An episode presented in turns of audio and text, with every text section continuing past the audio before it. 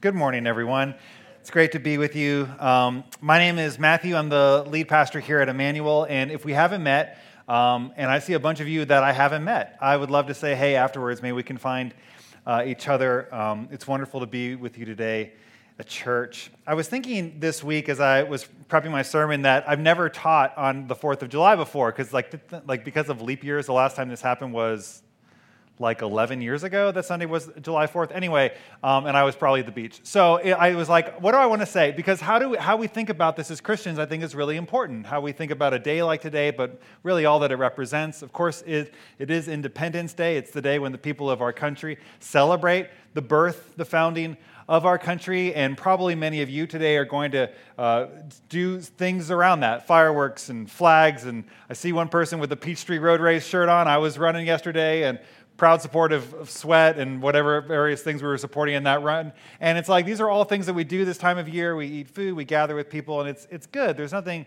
nothing particularly uh, wrong with that. There are churches that tend uh, to make days like today uh, patriotic celebrations, um, times to bring out all the flags and sing God Bless America and talk about the exceptionalism of, of our country. And um, and I'll just say for the record, this probably shouldn't surprise any of you, but I think that's really weird and wrong. I don't think it has any place in the church. You'll never come in here and see an American flag in this building. Uh, kind of over my dead body. It's like this is just it's it's it's at one hand like it's at, at, least it's misguided. It's it's historically and biblically misguided to equate sort of the anointed nation of Israel in the Bible with any modern day state, including America, including the modern state of Israel. It's just misguided historically, theologically. But I think even more dangerous, it's uh, syncretistic. It's taking two things that don't belong together and making some, like a monster out of them. So it's taking Christianity and nationalism, and what's left on the other side is no longer Christian. It's just God washed uh, patriotism. And, um, you know, if you, if you look at the Bible, uh, the New Testament, which is sort of our like guide, you won't find anywhere in there where pride of place is taught. In fact, the exact opposite is taught. In the New Testament examples in Jesus and Paul and everyone that we have uh, in there. So it, there's nothing wrong with celebrating where you're from uh, any more than like it's wrong to celebrate like uh, what college you went to. It's just odd to bring God into it. I just don't think God has anything to do with it necessarily. But on the other hand, there's like it's pretty in vogue on a day like today for people in progressive circles to talk about how particularly heinous and wicked our country is. You know, to highlight the genocidal origins or the fact that we're living on stolen land or that we built an economy very quickly because we didn't pay for labor, otherwise known as chattel slavery, or that to this day our military interventions and aggressions around the world cost innocent lives and are often there just to protect our own economic and oil interests. And those are not unfair things to say. They should cause the sort of like manifest destiny, like mythical sheen uh, on our country to begin to dull a little bit and bring it a bit more uh, into reality. Uh, in these ways, America is not exceptional, except exceptionally ordinary. It's exceptionally weak in some ways, and its, its, its, its witness in the world. And yet, it's also true that there's been a lot of really good and just and beautiful things to come out of this country. I was listening to NPR this week, and there was a segment where all these people were sharing their naturalization stories, the days that they uh, first became American citizens. And these were people from the global south and from the near and the far east and from Western Europe, all people who, as they told their stories, oftentimes crying on the radio. Um, about how, how much opportunity there was here, how, how, how good it was to be here, what, what advantages they had when they became American citizens. And part of us being willing to be open minded people, which I know we're all trying to be, is letting those stories and experiences have as much weight and bearing as other stories and experiences that might feel like they have conflicting uh, narratives.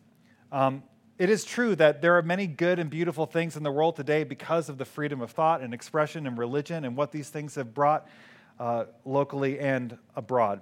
So, whether you find today an easy day to celebrate or an easy day to criticize, uh, whether you find the sort of juxtaposition with Juneteenth from just two weeks ago with July 4th today to be a strange and rather odd sort of conflict, or whether you can see them as two points in a very long and complicated story that has had both dark chapters and light chapters to it.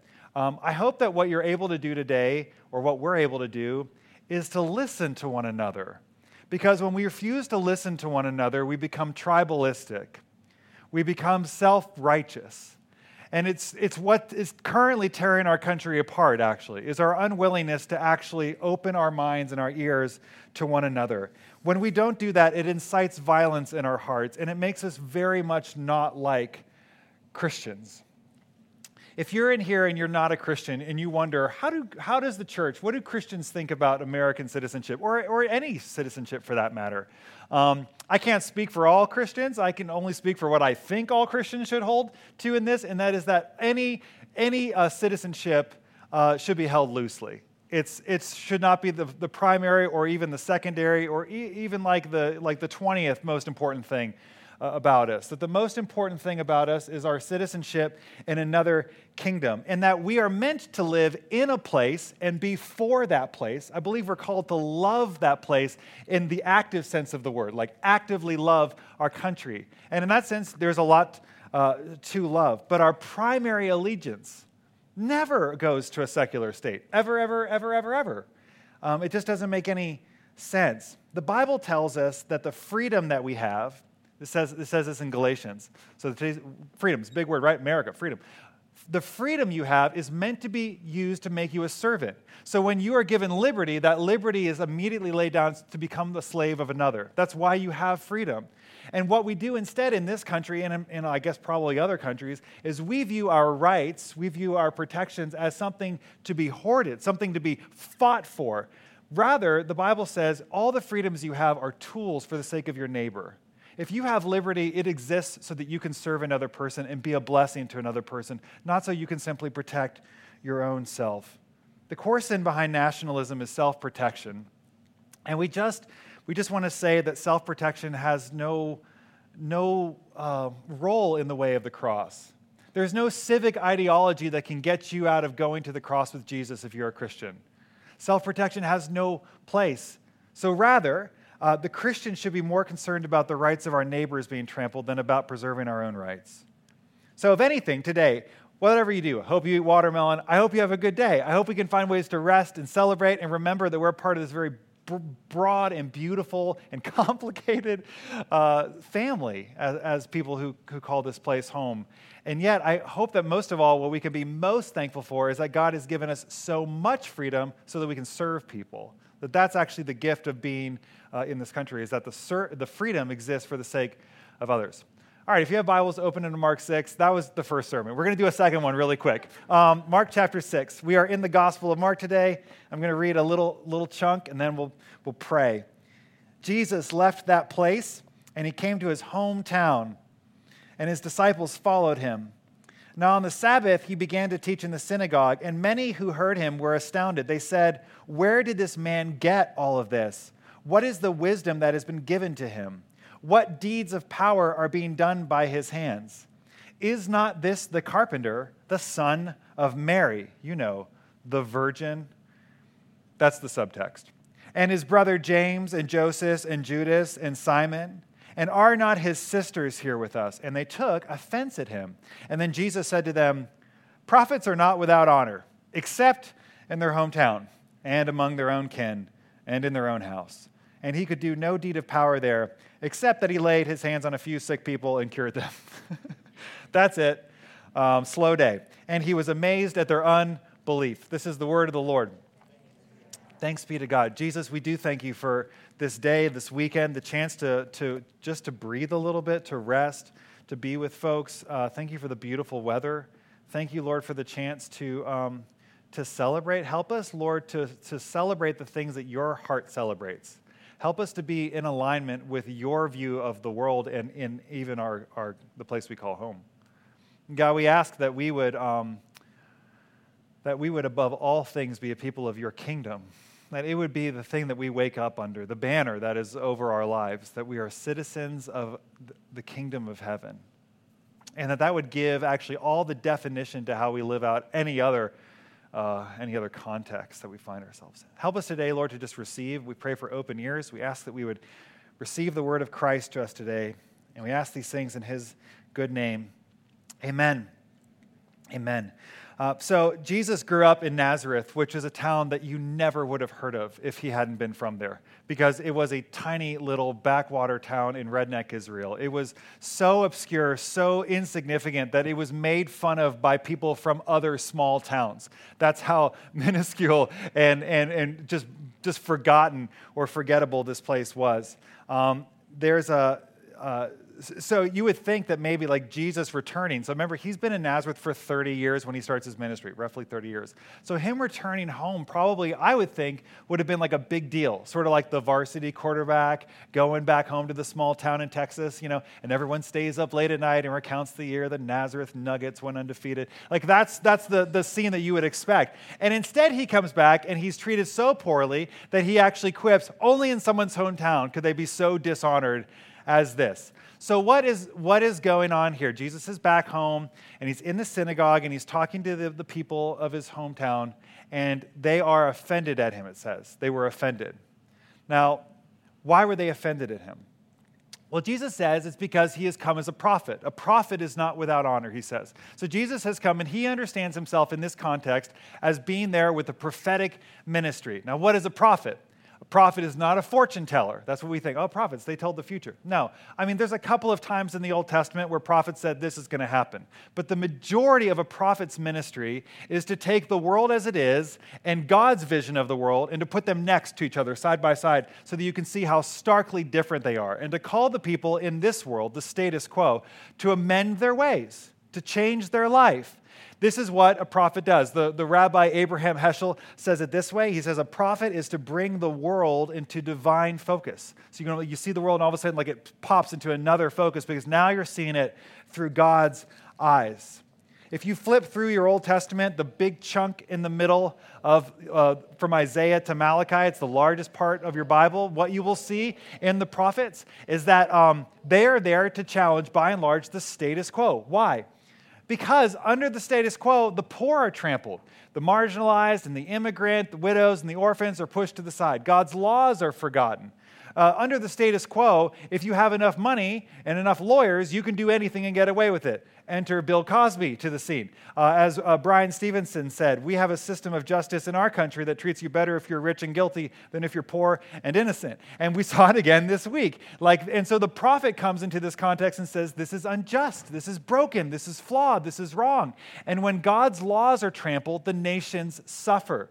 When God's laws of Sabbath are trampled, for example, the workers in the field suffer when Sabbath is, is trampled under, the earth, the, the, the, the, the fields themselves suffer, the families suffer. So a prophet would come with a word and say, This is how God designed us to live.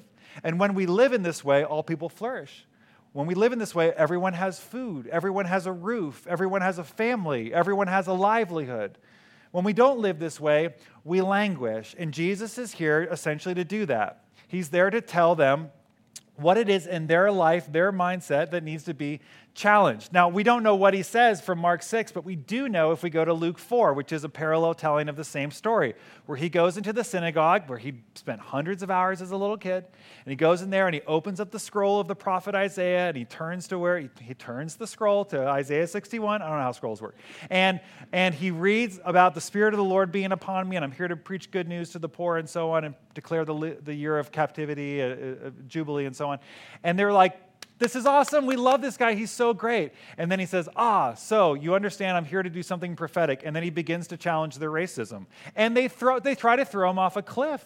That's what happens at the end of Luke 4. They're like, oh, wait, we didn't want that kind of spirit of the Lord on you. We wanted you to come and tell us what we were hoping you would tell us about ourselves. And Jesus says, that is not what a prophet is here to do. A prophet is here to speak a word that is going to challenge you, to call you into a better way, a new way, God's way. And they dismiss him. They don't refute what he's saying, they just dismiss him by saying, Aren't you like Mary's kid? Don't we know your sisters? In other words, they use familiarity as a way to dismiss him, which may not seem like that, that resonates with you. But I, as I was thinking about this text this week, I know that there are ways that I just out of hand dismiss Jesus when he says something that I don't want him to say When I come across something in the Bible that is uncomfortable or that challenges something, I just find ways to sort of metabolize it in such a way that I don't have to deal with it. I have my own ways of saying, Aren't you Mary's boy? And therefore I don't have to deal with you. And that's exactly what happens in this context. When we do that with Jesus, whether it's some, some writing from Paul or it's the teachings of Jesus on the Sermon on the Mount, when we do that with Jesus, we are essentially asking for God to give us a kingdom, but without a king. Now, the thing that makes a kingdom a kingdom is that it has a king. That's why it's a kingdom. It has a sovereign, someone that's ruling over it, someone whose word is final and authoritative, who doesn't get questioned. It's not a coachdom, it's not an advisor It's a person who has sovereign rule and reign, who gets to say, This is what it is. And most of us love the kingdom of God. We love the justice of it. We love the flourishing. We love shalom. We love the ideas that prop up and, and are embodied in the kingdom of God. But when it comes to having an actual king, like a real ruler over my life who actually has say over what I do and don't do, what I, how, how I live, what I do with my wealth, what I do with my, my privilege, what I do w- with my influence. Uh, that's a far more uncomfortable thing uh, for me. Jesus is, is in this scene, he's, I think, in some ways, acting out what is most of our lives with God, which is that I agree with the things of God that I agree with. but the things that God says that I don't agree with, I find ways of refuting, dismissing, uh, and casting aside. It's not a question of whether or not you or I will be offended by Jesus. I've been reading through the Bible in a year for the last few years. Before then, I did the daily uh, office and I was kind of all over the place, but I've just been reading sort of through the whole thing. And I would just say, like, everyone should do that um, at least once. And when you do, you are going to be confronted by how uncomfortable large chunks of this book are. You're just going to again and again come across things and you're going to go, that is uncomfortable. That, uh, that I wish God was, I wish that that wasn't in there. I wish God wasn't like that. I wish Jesus hadn't said that. I read somewhere this week, someone's like, all the red letters in the Bible, meaning all of Jesus' words, are all about peace and harmony. It's like, no, it's not. They're not about that. I mean, Jesus is constantly challenging things. He says at one point, he says, Don't think I came to bring peace, but a sword. I came to light a fire on the earth, he says. In other words, I'm a polarizing figure. I'm going to create, uh, I'm going to create division. It's one of the things I'm going to do in my uh, wake. Every nation, every culture has always found things about the teachings of the gospel that are confrontational and challenging. In our context here in the West, especially in a more progressive place like Decatur and East Atlanta, um, there, the, the thing that ruffles our feathers today is the, is the, the teachings on the, on the sexual ethic of the Bible. Or we don't like the way that the Bible deals with materialism. We're too uncomfortable with that because we're far too committed to our own uh, comfort and, and, leisure. Or we don't like the exclusive claims of Jesus in the Bible. We want to sort of uh, take those apart and deconstruct them so we don't have to address them. But we love that Jesus says, forgive people. We love that he's like, love your enemies. We think that's wonderful. He goes after the, the lost sheep. The father runs to the prodigal son. We're like, that's the Jesus I'm here for all day long. But the other parts, we just find ways around them. But if you go to the Near East, they have no problem with the sexual ethic of the Bible, they have no problem with the exclusive claims of Christianity. But the forgiving of your enemies, which is an assault on my honor, that's a totally different thing. In other words, if you read the Bible, you're going to be challenged by something, no matter what your context background is. And the question is when that happens, when my worldview bumps up against the worldview of Scripture, whose worldview needs to change? Who's, who's right? Jesus is calling you and me into a, a relationship in which he gets to speak across our lives and say a thing, and we have to decide am I going to listen to it or not? Am I going to, am I going to submit? Um, Tim Keller, pastor out of New York, he says the gospel of Jesus Christ does offend everybody, but it offends the part of your heart that's making the world a miserable place. It offends the part of your heart that needs to be challenged or there's no hope uh, for the world. We are, um, in our day and age, far too easily offended. Most of the, most of the dialogue in, going on today in like sort of the, the public square is just touchy, easily annoyed, easily irritated people who are constantly set off by one another and respond in chronic anxiety and then cancel one another and then form little tribes in which we tell each other that we're right and they're dumb. And that's most of the discourse going on civically uh, today. And we as Christians need to understand that, first of all, not only is that uh, not helpful. It's actually counter to the way God has made us to be, that we are called to be open eared people, listening people, and most specifically to the words and the teachings of God and Christ. To respond to these things with openness and humility, and to let God speak over my life in ways that might be uncomfortable. Now, as I talk to folks recently, I've been talking to a lot of folks recently. Um, I, I, would say one of the things that I have heard from people the most, if I, there was like a word, I don't want to put words in your mouth, but if there was like a word for where we are right now, it would be exhausted. And, um, and I don't just mean physically exhausted, although some of you are, but I mean like spiritually exhausted. Um, we all entered this crazy year. A lot of us ended up taking our faith, which was sort of all bound up in and supported by a set of rhythms that were suddenly gone. And we just sort of put our faith on the shelf and didn't because who wants to go on zoom again? And so we just sort of like waited this thing out and then like we come out of the bunker and we start to try to pick this thing up again and try to act normal again. And it turns out that like that that like there isn't it's it's harder to be a christian than i thought it was going to be. It's harder to pick up these habits than that i put down than i thought it, than i thought it would be. Most of us have not processed what happened over the last year and a half not with any real depth. Um, we experienced collective uh, low level trauma. The entire world did for 16 months. The entire way of life was, was shut down and canceled. I read an article recently about how people who have been fully vaccinated um, and who have the clearance from the CDC to take their masks off outdoors and in all sorts of, of indoor environments continue to wear them all the time because they're afraid because we just we, we are not we're not we haven't dealt with what happened. Most of us have not uh, have not, not dealt with the coping mechanisms that we picked up during the last year and a half that kind of can, can continue to carry us into this this new season. And so why do i say all that? I say it because my guess is the last thing you want to hear right now is a message about prophetic ministry and the hard, challenging word of Jesus over you. Like, probably what you really wish I could say right now is like, Jesus has got you in his arms and you're a little lamb, he's feeding you carrots, and it's going to be okay. And, and, and listen, I understand, and that's, that's also in there, not the carrots part, but I, I, do under, I do understand that. But here's what I just would say to that wouldn't you rather have the real thing? You know, we, we, follow, we follow Jesus and worship him not because we think he is like the best idea, but because he's the real experience. He's the real revelation of God on the earth and nothing less. Um, in Matthew chapter 11, John the Baptizer, the cousin of Jesus, is in jail, and he sends disciples to Jesus because he has a question, and the question is essentially, Are you real? Are, are you the one we were waiting for? And he's, he's saying this because, like all of us, he's like, I'm paying for this right now. Like, it's costing me something right now for me to think that you are who you say you are. Are you the real deal? And Jesus responds to this. He says, Tell him what you see.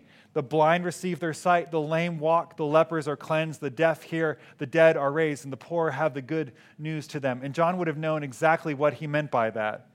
Yes, the answer is. The answer is yes. The prophetic ministry of Elijah is alive on the earth. Like God is moving, the dead are raised, the gospel is preached to the poor. Yes, but then he says at the very end, and blessed is anyone who is not offended, who does not take offense at me.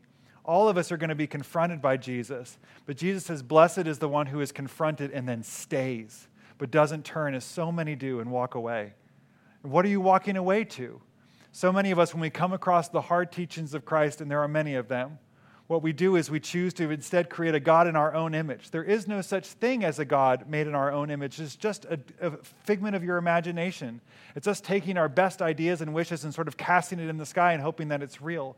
But we believe as Christians that we hold on to a real and living God who is going to confront and challenge us because he's not you, he's someone else. He's his own person and he has his own kingdom, and he calls us to live in that kingdom in submission to him and nothing less than that in the Chronicles of Narnia, the book The Silver Chair, which they're all my favorite books, so it's my favorite one. Um, and there's this scene in it, and if you haven't read those books yet, it, will really benefit you to read those books if you're going to come to this church. I'm just going to tell you because they show up a lot. So, in the silver chair, there's this scene where Jill uh, this girl is at a river. She's at a stream. You probably have heard this if you've ever been to church because we tell this story a lot. But she's at this stream and she's bent down and she looks up suddenly and sees a lion and she doesn't know it's Aslan because she, she doesn't know that yet. We know it's Aslan, so we're like, it's going to be okay. But she doesn't know this. So she gets freaked out and then she's like, um, Will you please go away? And the lion just growls. And Lewis says, as if to say, as if, as if to say, it would be easier to move this mountain than to move me right now. And she says, but I'm very thirsty. She says, if I come forward, will I be safe?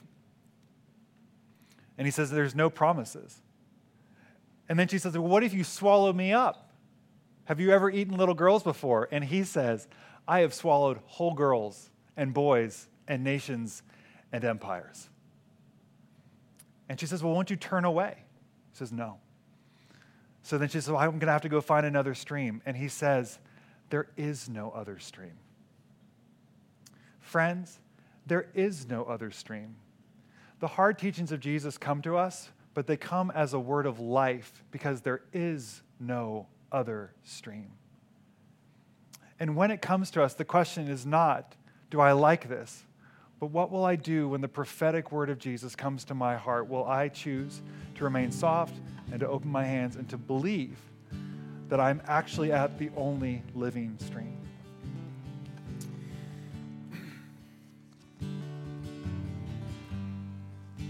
I know that when we talk about Jesus being the only stream, there's something about that that makes some of us uncomfortable because um, there's a real risk in that. And also, um, probably for a number of us in here, we haven't experienced Him as real at all. Like it's been something we've just hoped was real. Some of us have experienced Jesus in, in ways that feel undeniable and real. And I just want to say, um, I remember Jenny Morton, she shared her testimony on our Easter service video, which is buried somewhere on YouTube if you want to go find it. It's worth watching. She talked about the experience of being at the base of Mount Everest and having a moment where all the years of questioning and sort of banging at the door and wondering, like, why aren't you saying anything? If you're real, why aren't you doing anything? And then all of a sudden, God just chose in a little tiny way, like a soft little voice, to like answer the question in a moment. I remember when He answered the question for me, and it was like, oh, "You are real." And I'll just say, as your pastor, there's nothing I want more for you than that, because it becomes it becomes the thing that you can return to your whole life. So when you're standing here, you're like, what am I doing here? At church, singing to who? It's like, oh, that's right, to the real and living water of life. And so, Jesus, we ask that you would please manifest yourself in ways that we can't create. God, we are not interested in self fabricated experiences. We're not interested in emotional experiences. We are interested in the living God. Our hearts, Lord, are bent towards you, our, our, our eyes are gazed on you. Please, Jesus, come and be known. This week, over my friends in here, I pray that you, Lord, would meet us in the small steps that we are able to take this week towards you. I pray that you would meet us in those places, that we would know that we are dealing with reality. I'm going to pray. We're going to pray a prayer together. This is called a collect. You may have noticed we put these up every week, and you're like, is that that's a collect? It's called a collect. It's a good Anglican word for you. Um, it was new to me when I became an Anglican. It's called a collect because what it does at the end of the service is it takes all of the things we've said and all the things we've sung about and heard, and it collects them in one final little thing that we all get to pray with one voice. It collects our prayers. So, would you pray with me? Oh God, you have taught us to keep all your commandments by loving you and our neighbor. Grant us the grace of your Holy Spirit that we may be devoted to you with our whole heart and united to one another with pure affection through Jesus Christ our Lord, who lives and reigns with you and the Holy Spirit, one God, forever and ever. Amen. Amen. Grace and peace to you, loved ones. Um, I hope you have a wonderful holiday weekend. You are loved, and I'll see you really soon. Blessings to you.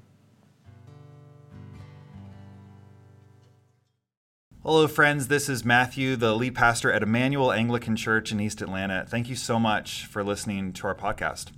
We are disciples of Jesus who are seeking his kingdom and the flourishing of our neighbors. And if you want to find out more about Emmanuel and what's going on, just hop over to our website. The address is Emmanuel, that's with an I, emmanuelatl.org. Thanks so much. God bless you. Grace and peace.